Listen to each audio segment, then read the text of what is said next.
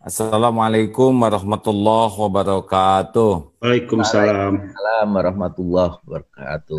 Alhamdulillahi rabbil alamin. Allahumma salli ala Muhammad wa ala alihi wa ashabihi ajmain. Sahabat-sahabatku sekalian, Alhamdulillah Allah yang Maha Kuasa masih memberikan kepada kita nikmat, masih hidup. Kemudian juga diberi nikmat, kita bisa beribadah. Dan yang lebih penting lagi, salah satu nikmat yang kita syukuri adalah kita nikmat diberikan semangat mencari ilmu. Karena ternyata maaf ya, banyak orang yang menderita tuh karena kurang iman dan iman itu penyebabnya kurang ilmu. Nah mudah-mudahan dengan pertemuan demi pertemuan kita pada pagi seperti ini, kita syukuri sebagai bagian karunia Allah agar kita lebih paham. Kali ini kita tetap akan uh, memaksimalkan pemahaman kita tentang bahaya COVID karena sebagian sekarang ada yang menganggap ah ini konspirasi, ah ini dibuat-buat, ini ya seperti itulah ya. Ya kita tidak bisa memaksa orang lain punya pemahaman yang sama, tetapi ah, kita akan sampaikan fakta-fakta yang mudah-mudahan uh, bisa membuat kita lebih bersikap bijaksana dan tepat di dalam menyikapi COVID ini.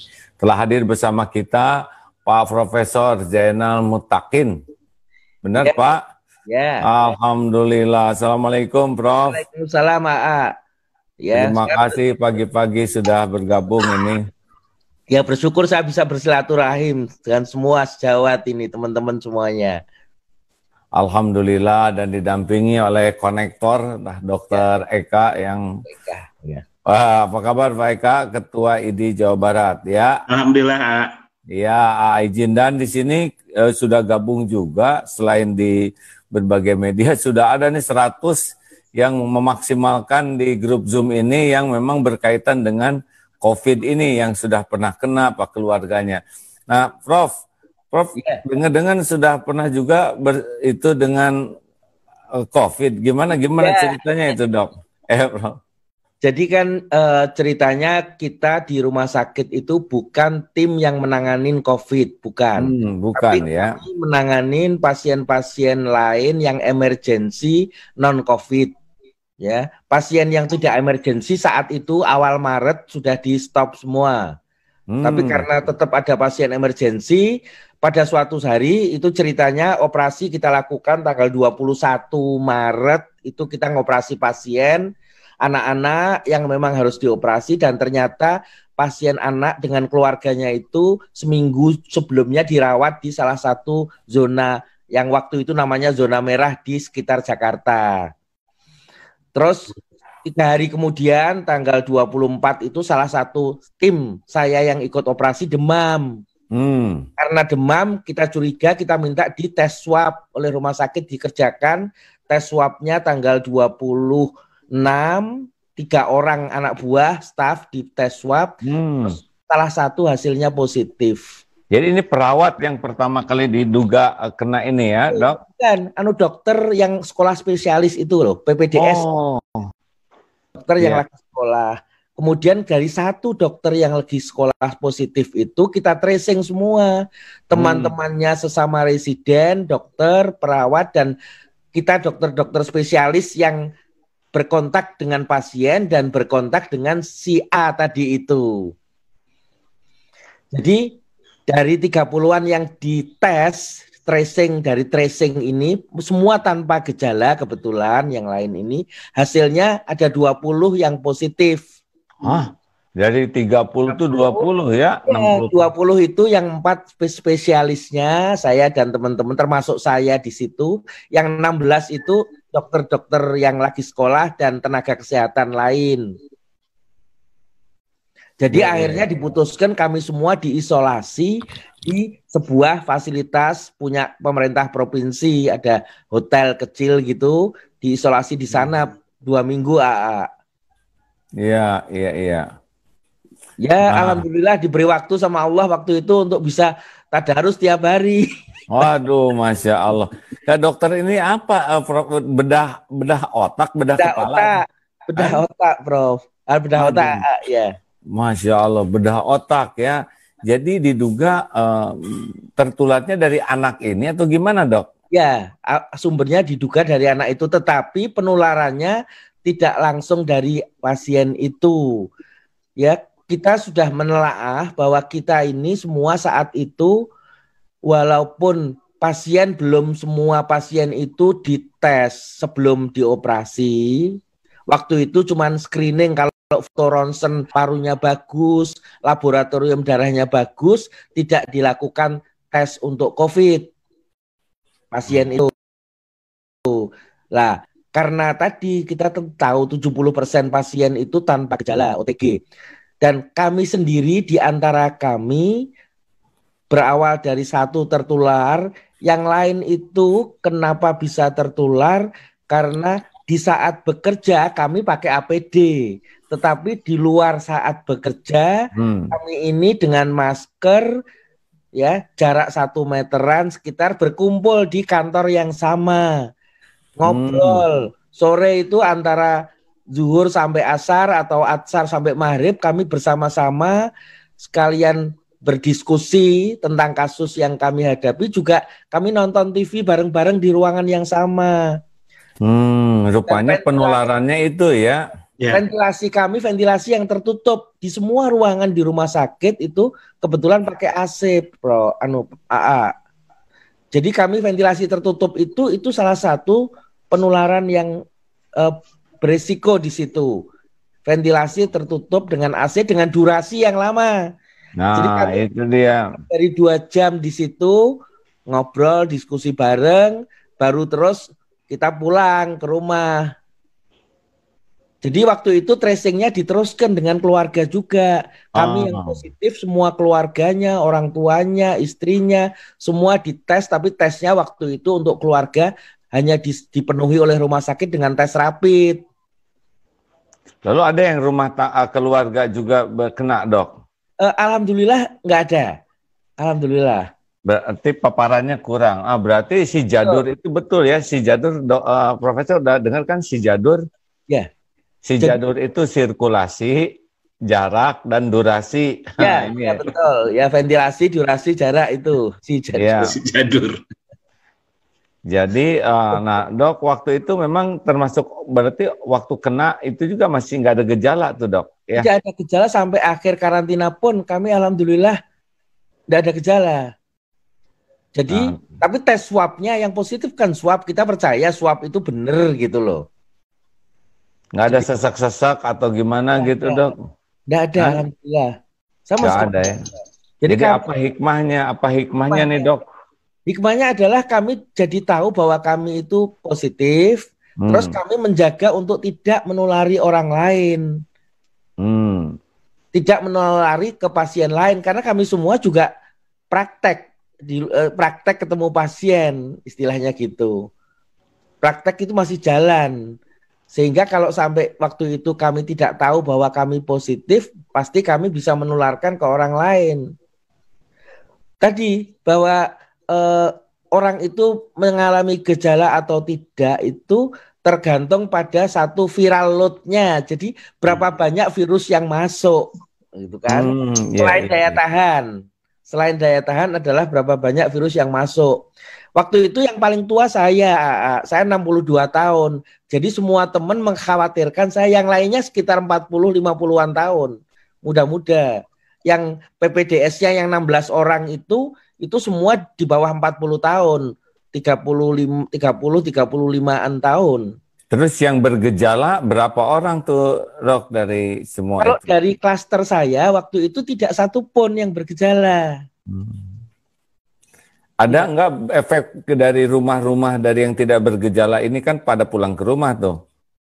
Iya, pulang ke rumah itu kan keluarga kita tes semua dengan tes ya. rapid. Alhamdulillah hasilnya negatif semua. Semuanya ya, sampai uh, saat oh, masya Yang terjadi adalah efek sosial. Uh, uh, jadi oh. uh, kami yang tinggal di perkampungan ya ada staf dokter yang tinggalnya di kompleks perumahan itu dipersoalkan keberadaan keluarga ini oleh tetangganya. Hmm. Bapaknya ini sakit di rumah sakit diisolasi sekarang, kenapa keluarganya masih ada di sini? Apa tidak hmm. menulari tetangga? Itu yang berat ya. Ya. Ada yang diusir, diminta pindah tempat kos Itu dari pemerintah kita. Seperti itulah situasinya saat itu. Wong yang namanya jadi yang yang yang kurang dari kita ini antara lain adalah sosialisasi tentang pengertian hmm. penyakit ini yang sebenarnya iya. kepada masyarakat. Ya, jenazah aja sampai ditolak. Jenazah itu jenazah yang sudah meninggal, yang tidak bisa bergerak, dibungkus plastik macam-macam, ditolak apalagi kami yang hidup yang membawa virus itu. Waduh, ya. Atau jangan-jangan di kantor juga sesama sejawat juga pada horor lihat Profesor sekarang Iya iya. Jadi eh, ketakutan itu semua perawat yang sempat operasi dengan saya bersama hmm. itu semua ketakutan semua akhirnya minta dites semuanya memang kita tracing semua. Iya iya iya. Waduh ya. Secara psikologis gimana sih dok waktu tahu bahwa ini positif? Dokter sendiri merasa apa tuh? Wah saya positif misalkan, saya 62 tahun positif. Ya, semua anak-anak saya yang ada di Indonesia kebetulan satu orang lagi ada sekolah di Jepang juga mengkhawatirkan kami nggak hmm. anak-anak nggak bisa dampingin gitu loh.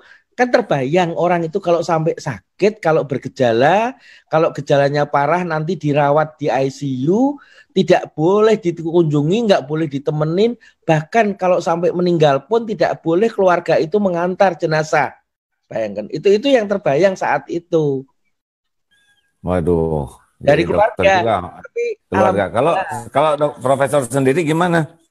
Oh, saya sendiri ya enggak, enggak karena tidak ada gejala, saya cuma di ini peringatan dari Allah, saya harus memang selama ini menjaga kesehatan betul jadinya ya kegiatan olahraga rutin yang tadinya jarang-jarang dilakukan setiap pagi hmm. itu saat karantina itu kesempatan tiap pagi kami sempat selalu senam pagi, jalan kaki, semuanya kita jalanin semuanya.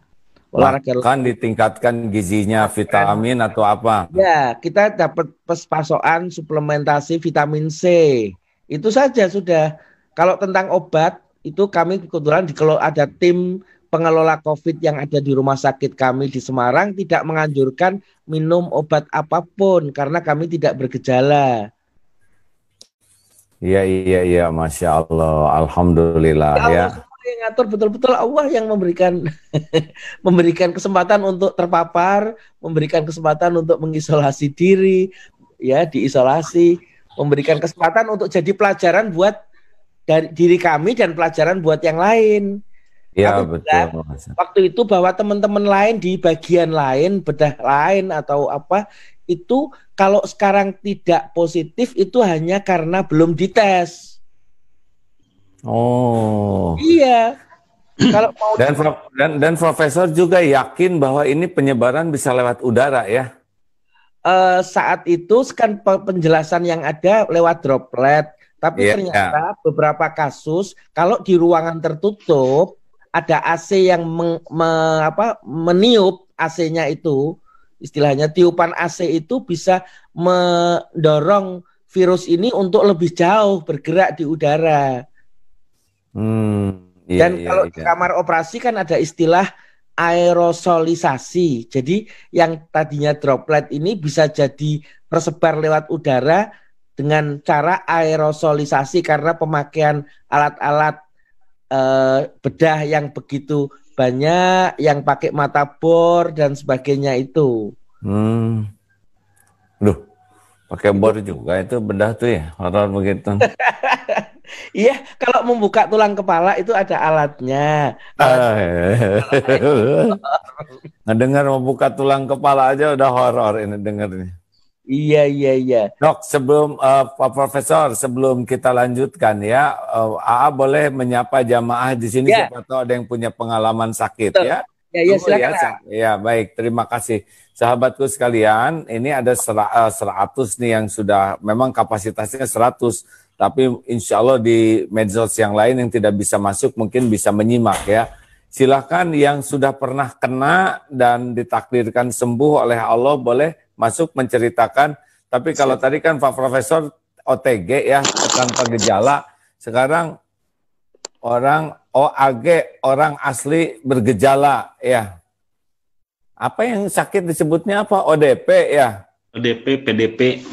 Oh, tingkatannya ODP orang dengan dalam pe, ini pemantauan. Nah itu udah udah ada ya. gejala. Iya, di misalnya di isolasi, kemudian ada PDP, itu baru pasien dalam dalam pengawasan. Yang disebut bergejala yang mana nih? Ya, PDP, Pak, pasien dalam pengawasan itu. Oh, iya, pasien Jadi dalam pengawasan. Yang iya. gejalanya ya. sedang dan berat. Kalau yang gejalanya ringan masih ODP bisa. Hmm. Ya. Kalau gejala ringan teh seperti apa, Pak? Ya, sekedar tenggorokannya agak nggak enak. Nah ini sekarang saya lagi nggak enak nih ya. nah, A, boleh nggak saya A? Boleh, boleh, boleh. Silakan Bu. Ya, dengan siapa? Maaf ya Prof, Dok, ya. kita simak dulu ya. Silakan. Saya Teh Endah A dari Garut, tapi sekarang tinggal di Magelang. Iya. Bagaimana Teh Endah? Silakan. Ada pengalaman apa? Kalau apa? Saya tuh bingung ya, Ayah kalau A minta yang ada gejala ya, di Magelang tuh semuanya nggak ada gejala, A. jadi ceritanya itu, jadi gimana ya? Saya tuh menyikapi orang-orang yang terkesan meremehkan gitu ya, terkesan nggak percaya. Itu tuh bukan salah mereka sendiri, justru mereka mengamati kami mungkin ya. Saya tuh kan guru TK, suami saya kan dari Tasik juga gitu. Saya tuh dulu sejak ada corona itu istilahnya tuh sangat lebay ah lebay itu uh, semua belum pakai masker belum apa saya udah punya tujuh lah beberapa gitu. Anak saya banyak ah, enam gitu ya. Alhamdulillah. Enam alhamdulillah. Dimaskerin saya, semuanya. Ya maskerin semuanya dong. Terus di Magelang itu di Bandung tuh udah apa heboh. Udah kehabisan hand sanitizer. Saya itu order dari Bandung. Ah, padahal kalau ke Magelang juga masih banyak. Belum ada yang beli hand sanitizer di sini. Baik. Terus jadi apa? jadi gimana Bu maksudnya nih? Ya.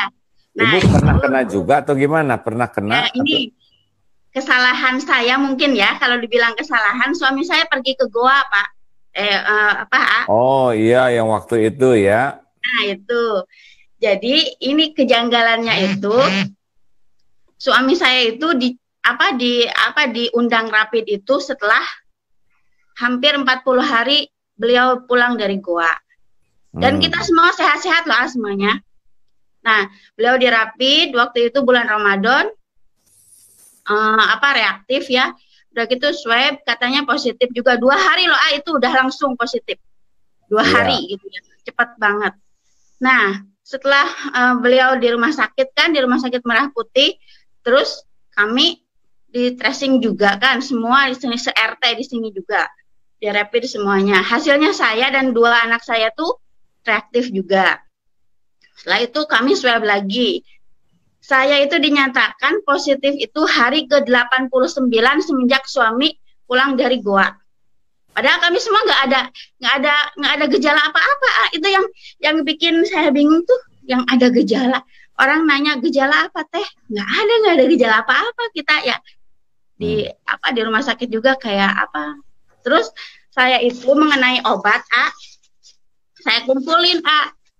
Karena saya tuh rada-rada serem banyak banget ini obatnya sekresek penuh. Hmm. ada steroid segala ada apa ada obat untuk flu burung dan flu babi. Allah ah pokoknya mah banyak ah ini sekresek ah jadi flu burung flu babi Oh ya. gitu ya. Baik, baik. Sekarang ya. udah sembuh. Ini udah sembuh sekarang. Ya disebut sembuh tuh kan harus sakit ya. Ah, kita tuh semuanya nggak ada sakit gitu. Jadi nah, nunggu aja keputusan negatif. Saya 19 hari ah. Ada teman seruangan saya itu satu bulan lebih 40 hari di rumah sakitnya. Semuanya OTG ini. Nah, baik, kan? baik. jadi gitu ah. Jadi mungkin gimana ya? Menurut Pak Dokter, Pak Profesor sekalian di sini, kasus Magelang ini kayak gini dan ternyata bukan kasus Magelang gitu, sejawa Tengah tuh seperti ini ah. Bukan sejawa Tengah yang saya tahu, yang saya rasakan begini gitu. Kalau sejawa Tengah kan nggak ada penelitian ya kan? Eh bukan gitu ah, jadi kan teman-teman yang ke Goa semuanya di tracing ah. Iya, gitu. oh. Ini teman-teman yang ke Goa. Ya ada sekitar 1.500-an lah dari Jawa Tengah itu ya semua kena gitu. Semuanya di di, di tracing, disuruh rapid dan disuruh orang tanpa gejala jadi tidak merasa sakit. Ya namanya tanpa gejala tuh ya lebih sehat dari orang tetangga saya yang batuk-batuk gitu ah kita kita nggak ada yang batuk nggak ada yang, anak saya kan ada yang 10 tahun juga kan yang kena terus anak yang lulus SMA sama saya sama suami itu semuanya yang nggak ada anak saya tuh kan enam yang yang terakhir tuh tiga tahun itu sehat-sehat semua. Dia tuh malah negatif rapidnya apa-apanya tuh nggak baik. ada. terima kasih sementara ya, ya Pak ya, ya. gimana tuh? Gimana Pak Profesor? Nih. Nanti mungkin Dokter Eka juga bisa membantu menjelaskan. Oh iya. So kata Pak Eka. Silakan. Iya ya, terima kasih. Positif. jadi eh, pada masa OTG ini dikenal dengan masa inkubasi A jadi sudah terinfeksi tapi belum menimbulkan gejala. Dan gejala pada virus corona ini seperti kita ketahui perlu waktu antara 2 sampai 14 hari dan ini juga bervariasi. Apalagi sekarang katanya di Indonesia ada dua tipe virus corona yang tidak ditemukan di negara lain, katanya begitu. Jadi eh, selain eh, masa inkubasi artinya waktu yang diperlukan untuk menimbulkan gejala, juga jenis tipe virusnya juga masih dalam penelitian berbeda-beda. Jadi begitu kira-kira uh, bedanya khas dengan penyakit lain. Um, corona COVID-19 ini bisa menularkan, tapi kelihatannya sehat itu yang paling berbahaya. Yang paling bahaya tuh ya. Iya. Nah ini untungnya oleh Allah ditakdirkan bisa sembuh. Tapi dari OTG kan ada yang bisa jadi ODP dan PDP ya. Betul, betul. betul nah, sekarang kita coba dengar dari yang pernah ODP dan PDP. Ada teman-teman enggak nih? Nih, punten ya, Prof, Dok, kita ya, ya. kita tunggu. Ya. Coba ada yang pernah sakit yang betulan gitu. Baik, silahkan ada Pak Sony Sony M ya, atau Bu Ibu Siti Karjati, atau Bapak Fahmi Usman yang sudah chatting di awal. Silakan, Pak. Halo, silakan. Ini menarik ini kalau ya mudah-mudahan sih dari Silakan, bergejala positif jadi sembuh ya, tapi kan dari sana ada yang terus sakit betulan kan Pak ya? Betul. Dan ada yang terus uh, syariatnya meninggal. Silakan masuk Pak. Assalamualaikum warahmatullahi wabarakatuh. Waalaikumsalam warahmatullahi wabarakatuh. Silakan. Saya Fahmi Usman A dari Bekasi. Itu ayah saya itu kemarin uh, sakitnya memang multifungsi. Sudah banyak multifungsi? uh, ya multi penyakitnya sudah banyak. Organ? Jadi multi organ multi ya multi organ uh, ya mulai dari diabetes mulai dari uh, tekanan darah tinggi. Sampai terakhir itu dirawat di rumah sakit. Dan beliau terkena covid itu di rumah sakit sampai uh, kesadarannya menurun, pindah ke ruang ICU, itu keluarga sudah tidak bisa menjenguk sama sekali. Jadi keluarga langsung dikarantina, di cek rapid, alhamdulillah keluarga semua negatif. Sampai satu hari kemudian setelah beliau pindah ke karantina, beliau langsung meninggal. Ke ICU itu, maksudnya ya? Iya, setelah di ICU itu pindah ke ruang karantina khusus, A. Oh. Uh, khusus untuk penyakit uh, COVID ini. Ruang isolasi khusus. Ruang isolasi, iya betul. Gitu sampai meninggal beliau ya kita tidak bisa menjenguk sama sekali sampai sampai di dimakamin pun kita tidak bisa menjenguk sama sekali ya. Iya iya iya. Oh, jadi usia berapa tuh, Pak? Usia 77, Pak. 77 ya. Oh, iya. multi organ gitu mungkin seperti tadi kata Pak Profesor iya. ya. Asalnya Sudah. sakit apa dibawa ke rumah sakit itu udah ketahuan sesak juga enggak? Uh, waktu dibawa ke rumah sakit itu memang uh, ada fraktur di femur, ah. patah kaki, patah tulang. Jadi mau diperbaiki yang patah tulangnya itu. Nah, kondisi uh, tensi kan meningkat itu makanya harus dirawat di ruang ICU. Jadi eh, begitu tiga hari di ruang ICU kok terjadi perburukan dari dokter anestesi pun bilang oh ini kayaknya nih gejala nih kayak gitu langsung diperiksa begitu diperiksa ya positif, positif kayak gitu. Langsung lah dipindah ke ruang isolasi. Satu hari oh. kemudian langsung meninggal kayak gitu. Jadi berapa lama durasinya di rumah sakit? Cepat sekali itu? Kurang lebih ada 10 harian, Nak. Baik, baik. Ya Allah magfir lahu warhamhu wa'afihi wa'fu anhu. Semoga Allah jadikan wafatnya ini husnul khotimah. Amin. Ya, dengan syariat seperti ini. Kalau memang dengan keyakinan mas setiap orang ada ajalnya ya tapi iya, mudah-mudahan kalau ajal dengan cara diberikan wafat lewat wabah ini kan salah satu yang di, dijadikan sahidunnya itu. Betul. Jadi masya Allah. Gimana hikmahnya bagi keluarga apa? Ya hikmahnya kita ya harus meskipun di rumah sakit pun yang kata orang tempat uh, sehat ternyata ya tempat yang paling mewabah kayak gitu.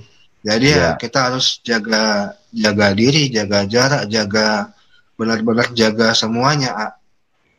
Supaya kalau bisa mah jangan ke rumah sakit gitu ya. Ya betul.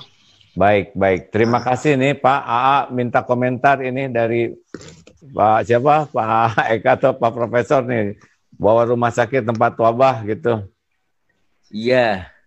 Jadi eh, rumah sakit ini sebenarnya lini terakhir, benteng terakhir dalam wabah ini.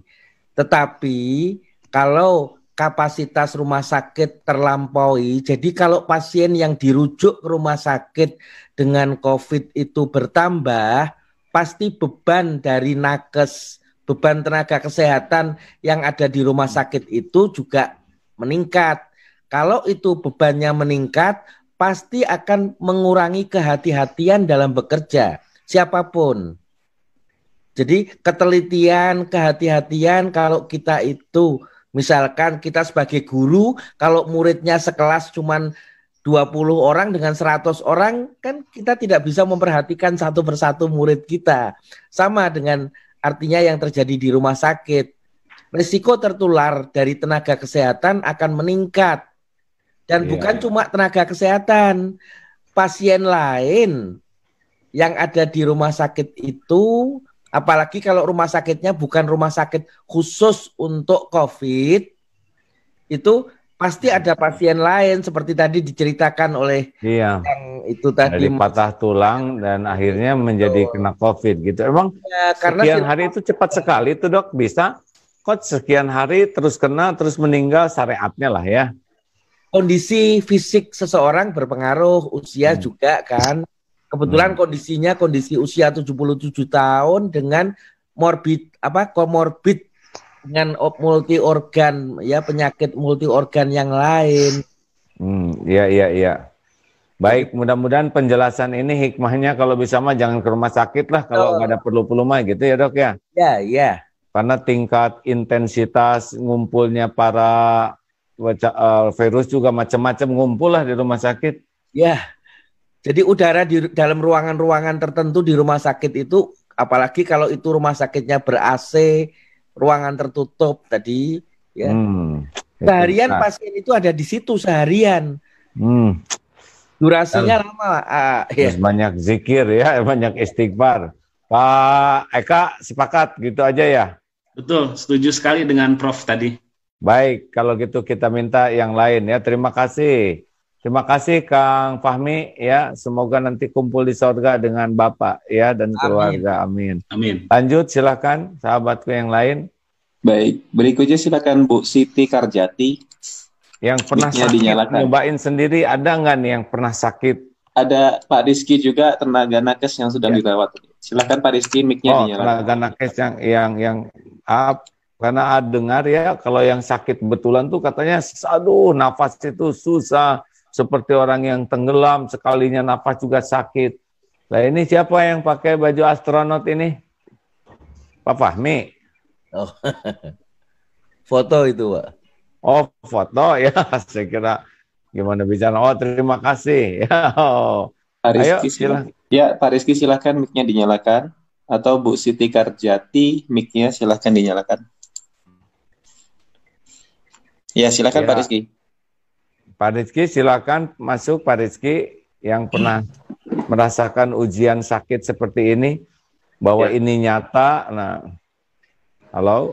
Ya, Assalamualaikum warahmatullahi wabarakatuh. Waalaikumsalam.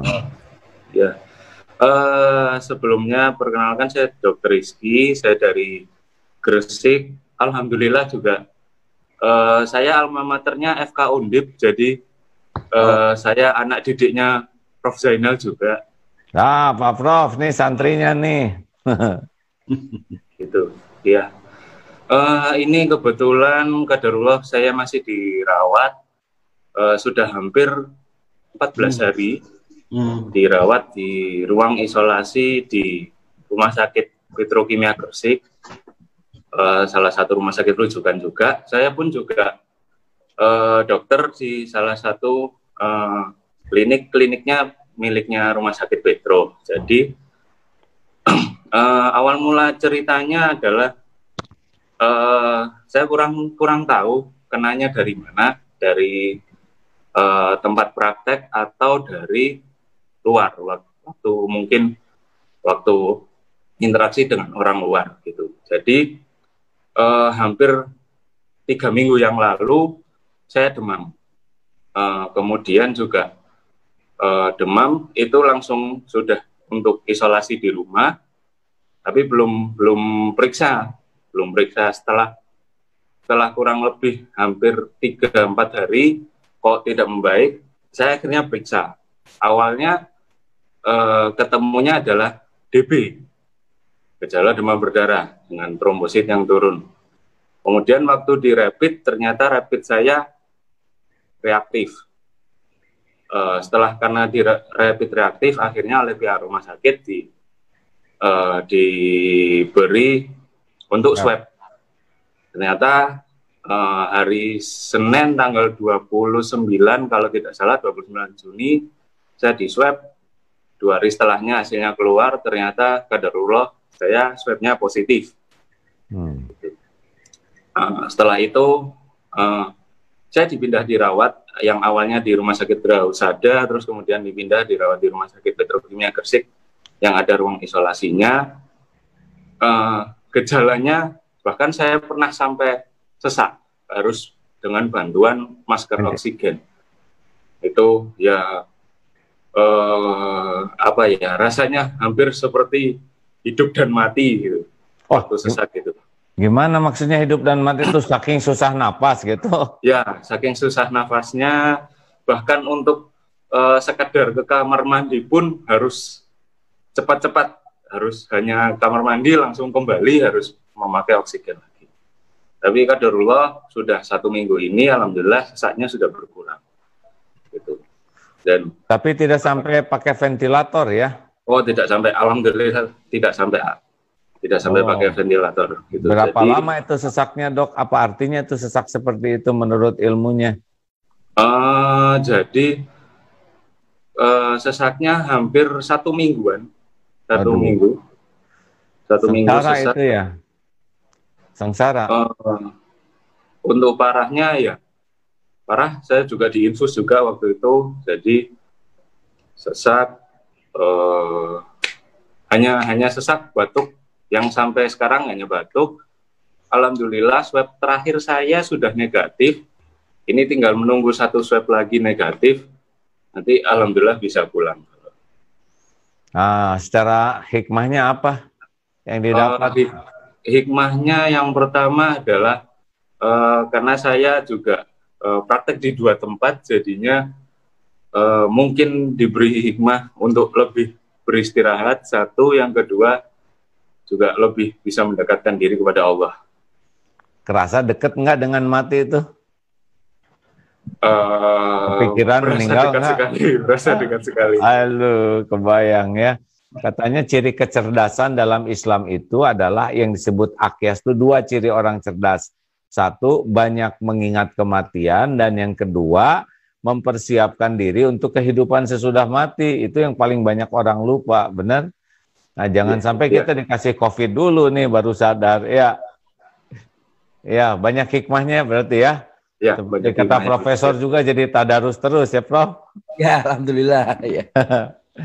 Bapak Eka mikir, mikir aja dah. Terima kasih. Terima ya, kasih Pak Mafis segera sehat ya dan semoga amin, ada amin, hikmahnya amin. ya. ya. Terakhir ya. itu dari Ibu Siti Kajati yang mau nangis terus katanya kalau bicara karena teman-teman sekamar pasiennya semuanya tenaga nakes. Gimana Pak Faruk?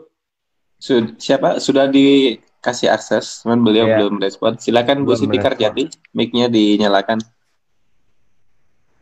Ini dok ada yang 89 hari di opname, emang ada inkubasi tiga bulan kah? Siapa nih, ya. Pak Eka? Ya, uh, beberapa kejadian ada seperti itu, A. Jadi waktu dirawat ternyata PCR-nya positif terus belum negatif.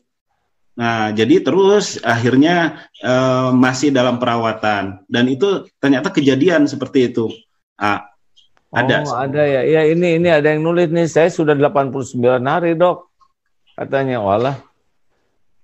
Ini juga ada yang datang tipes, kemudian uh, wafat datangnya atau memang karena sudah lemah begitu ya sehingga mudah sekali ter, terkena virus yang lain. Baik, siapa lagi terakhir nih Pak Faruk sebelum kita bincang-bincang terakhir? Maaf, Baik, silakan ya. Ibu Siti Karjati. Dinyalakan mic-nya. Sudah di open, Bu? Boleh langsung saja. Assalamualaikum warahmatullahi wabarakatuh. Waalaikumsalam warahmatullahi wabarakatuh. Ya, uh, kami mungkin uh, korban-korban awal karena kejadiannya waktu bulan Maret uh, suami saya wafat. Itu asalnya karena tifus, tapi kemudian uh, setelah seminggu kemudian uh, uh, suami ya masuk rumah sakit sesak. Dan akhirnya uh, tiga hari uh, wafat ya. Dan saya juga kena saya juga jadi kena dan uh, dua minggu di rumah sakit. Dan sebetulnya uh, ceritanya sama saja dengan yang lain. Cuma saya waktu itu saya merasakan sendiri bagaimana orang-orang tuh takut kepada kita kepada kami ya. Di tetangga tetangga juga takut. Dan memang semua kan tidak tahu apa yang terjadi.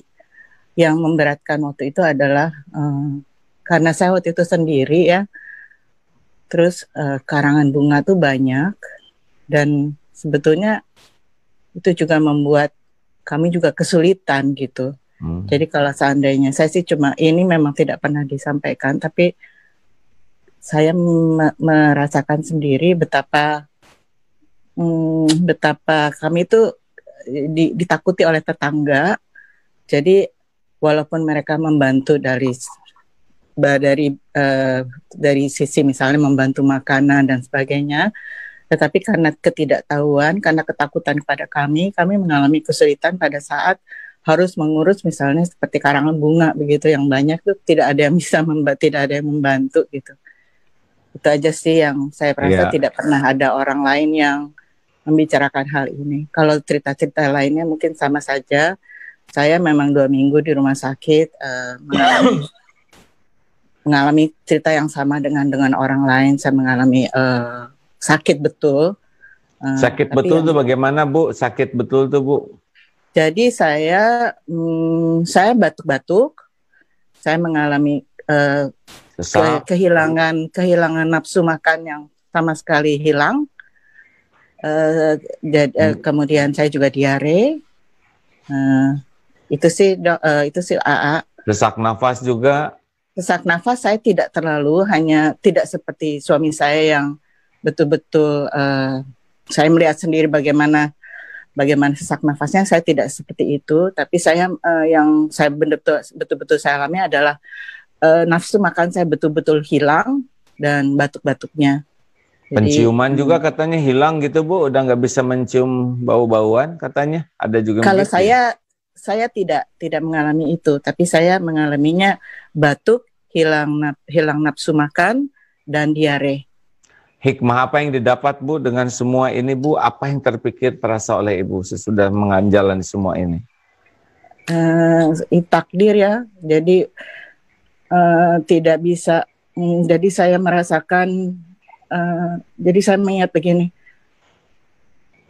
kadang kadang-kadang kita kalau mengalami kesedihan seperti kita bilang, aduh bagaimana kalau nggak begini seandainya tidak seandainya seandainya tidak tidak begini saja seandainya tidak melakukan ini seandainya tidak melakukan gitu what if I didn't do that gitu hmm. tapi kemudian yang saya menyadari bahwa takdir itu ya kematian yeah. itu seperti yang Abi bilang kematian itu kan ada waktunya, di mana yeah, tempatnya. Benar. Itu itu yang menguatkan saya aja Ustadz. Jadi apa pun yang kita lakukan memang takdirnya demikian ya kita harus terima gitu. Ya, qadarullahu wa masya fa'al. Itu kata-kata terpenting. Tidak boleh ada kata lau. Duh, seandainya, seandainya itu akan membuka pintu masuk tipu daya setan dan tidak merubah takdir apa pun. Kecuali yeah. membuat kita semakin menderita. Ini sudah takdir Allah dan Allah melakukan apa yang dia kehendaki. Nah, mudah-mudahan yeah. saja Ibu Semoga ibu nanti berjumpa dengan suami di sorga ya insya Allah wafat karena wabah bagian dari syahid dunia. Ibu Siti yang sehat ya mudah-mudahan banyak hikmahnya dari semua ini ya Bu ya. Terima kasih atas sharingnya ya Bu. Alhamdulillah, masya Allah. Tuh ada hikmah bahwa ya memang edukasi ini luar biasa pentingnya. Prof, ada waktu satu menit, dua menit, mungkin ada pesan-pesan terakhir ya. sebelum meninggalkan acara yang fana ini. Jadi penyakit ini, virus ini nyata, ya bukan rekayasa, bukan apa konspirasi tadi A bilang betul-betul bahwa sebagian besar yang sakit itu tanpa gejala. Tapi dari pagi ini sekian orang ada empat lima orang yang bercerita saja sudah ada korban meninggalnya itu kan ada dua tadi disampaikan ya bapaknya Mas Fahmi, suami Ibu Karjati ya. Jadi bahwa kalau sakit itu sebagian akan masuk rumah sakit. Dan yang masuk rumah sakit sebagian masuk ICU dan risikonya meninggal. Lah, masyarakat itu tidak takut selama ini karena informasi yang beredar dari informasi yang resmi disampaikan yang meninggal cuma sekian cuman itu loh jadi yeah. yang meninggal cuma sekian. Bukan, bukan itu. Ini yang meninggal banyak. Yang belum dites, nggak tahu meninggalnya karena apa, tidak masuk hitungan. Tapi hmm. jelas meninggal itu karena COVID. Di masa COVID ini, kalau ada orang sakit masuk rumah sakit, apa pun gejalanya itu Diduga harus COVID. sama COVID. Iya, iya. betul-betul kita harus jaga. Tadi yang A bilang apa tadi ventilasi durasi jarak istilah si jadur. apa itu tadi? Si, ja, si jadur, Pak, si jadur. Si jadur. Sirkulasi, jarak dan durasi. Jadi si jadur itu itu ada spektrumnya. Kalau durasinya lama jangan deket-deket. Kalau deket jangan lama-lama. Kalau di ruang yang tertutup sesingkat mungkin. Jadi kalau ruangannya terbuka boleh agak lama dan sebagainya gitu. Jadi itu berinteraksi tiga tiga hal itu. Baik baik. Itu saja pesan saya untuk masyarakat supaya betul-betul jangan menyepelekan. Ya saya di masjid juga tadi sholatnya di pinggir pak di daerah yang ada lapangannya. Ada udaranya. Apa, udah ada udaranya sudah nggak mau di ruangan yang tertutup AC. Ah sudahlah karena saya menyampaikan si jadur sirkulasi, jarak dan durasi gitulah ya. ya. Itu inspirasinya dari Pak Eka kemarin. Ya. Ketemu tuh ringkasannya Pak Eka si jadur, sirkulasi, jarak dan durasi. Ya, Dok, terima kasih semuanya sahabat-sahabatku yang baik. Terima kasih atas semua uh, kesempatan kita bisa bertukar pengalaman ilmu seperti ini. Dok, sehat ya. Profesor, Amin. sehat semuanya. Ya juga sahabat-sahabat yang bergabung dan belum bisa menyampaikan apa yang pun disampaikan. Semoga niat baiknya sudah dicatatkan pahala dan semoga apa yang kita lakukan ini bermanfaat bagi Amin. banyak pihak. Amin. Baik, kita tutup dengan ucapan hamdalah alhamdulillahirabbil alamin subhanakallahumma bihamdik asyhadu alla ilaha illa anta astaghfiruka wa atubu ilaik. Semoga yang sedang sakit oleh Allah disembuhkan dan Amin. semoga kita semua dijauhkan dari wabah ini ya Allah dan Amin. angkat wabah ini gantikan dengan nikmat iman, nikmat Amin. ibadah, nikmat istiqomah. Amin ya rabbal alamin. Amin ya rabbal Terima kasih semuanya, Dok. Prof, makasih. Assalamualaikum warahmatullahi wabarakatuh. Waalaikumsalam warahmatullahi wabarakatuh. Terima kasih. Sama-sama, Prof. Rahminya, ya. ya.